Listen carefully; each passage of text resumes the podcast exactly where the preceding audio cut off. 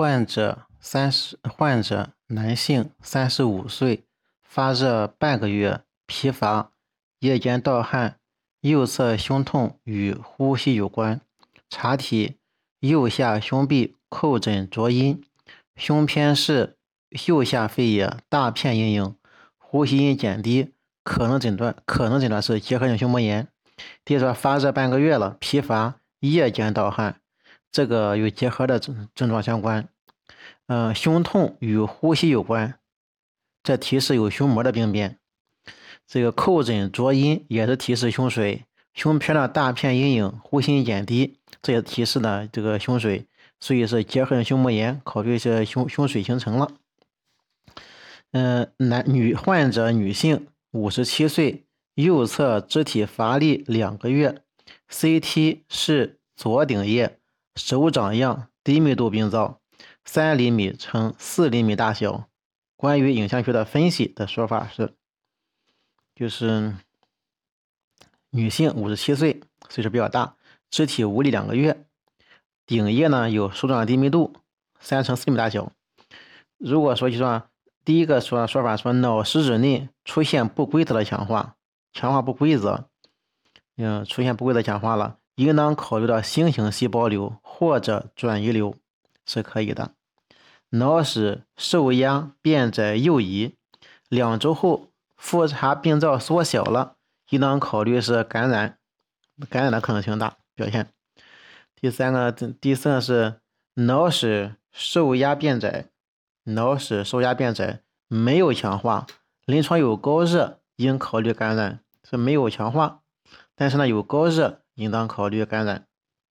第4点就说呢，脑实质内如果出现结节样的钙化，应当考虑新型细胞瘤、转移瘤和肉芽转病变。脑实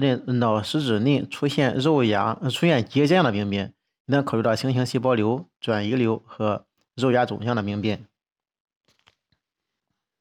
患者女性，24岁，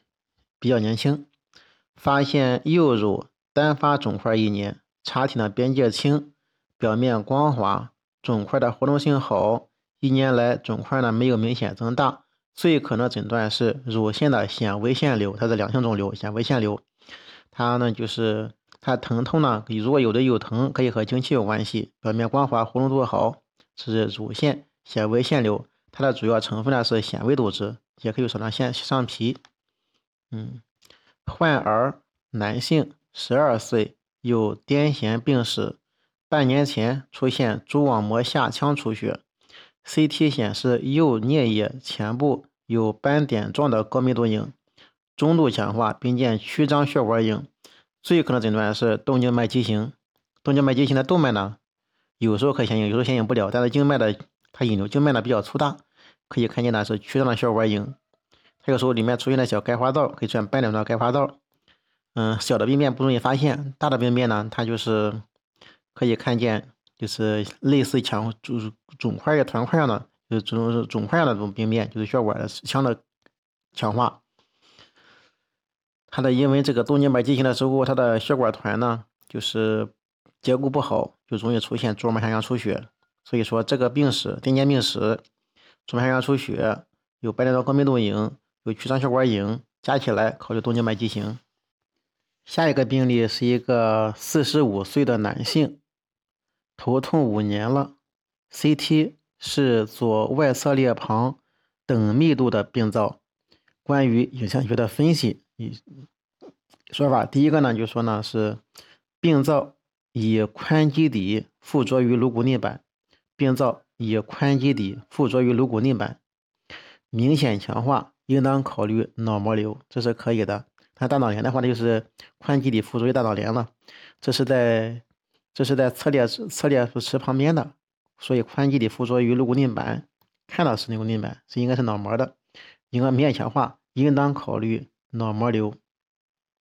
第二个呢，就是呢，如果病灶明显均匀强化，临近脑沟还增宽了，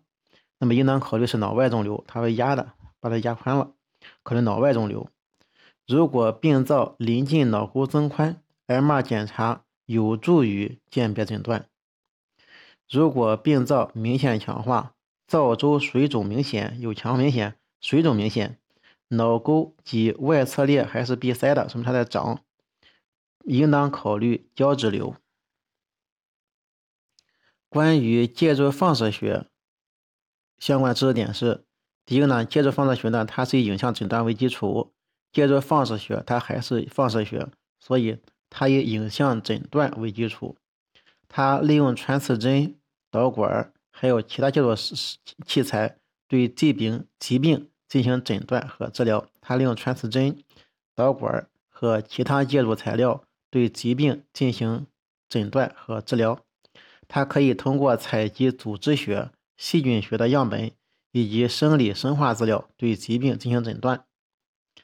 它通过采集组织学、细菌学的样本以及生理生化资料对疾病进行诊断。它是一种有创的诊疗方法，需要通过医学影像设备的引导来穿刺到目标部位来进行操作和治疗、诊断和治疗。血管介入技术包括什么呢？包括第一，经导管药物灌注治疗，经导管栓塞术、支架植入术、经皮血管腔内血管成形术。所以血管介入技术包括经导管药物灌注治疗、经导管栓塞、支架植入，还有经皮血管腔内血管成形。关于栓塞物质，以下知识点是：第一个呢是自身血凝块。第一点，自身血凝块它属于短期栓塞剂，栓塞的时间可以维持24到48个小时。它通过抽22毫升血加凝血剂来做成血块，分割以后呢，通过导管输回去。它的作用时间是24到48小时，一般6到18小时内就自身就是溶解消失了。碘油和明胶海绵属于中期栓塞剂。碘油呢和明胶海绵它属于中期栓塞剂，栓塞时间从数周到数月。长期栓塞剂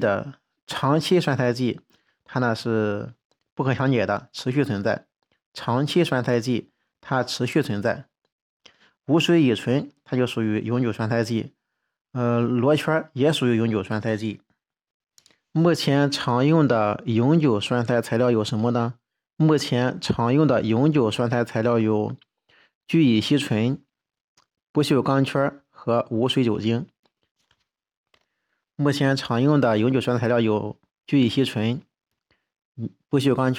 有无水乙醇，属于介入放射学灌注栓塞术的特点呢是，介入放射学灌注栓塞术特点是呢，消除或者减少器官的功能，治疗各种原因的出血，治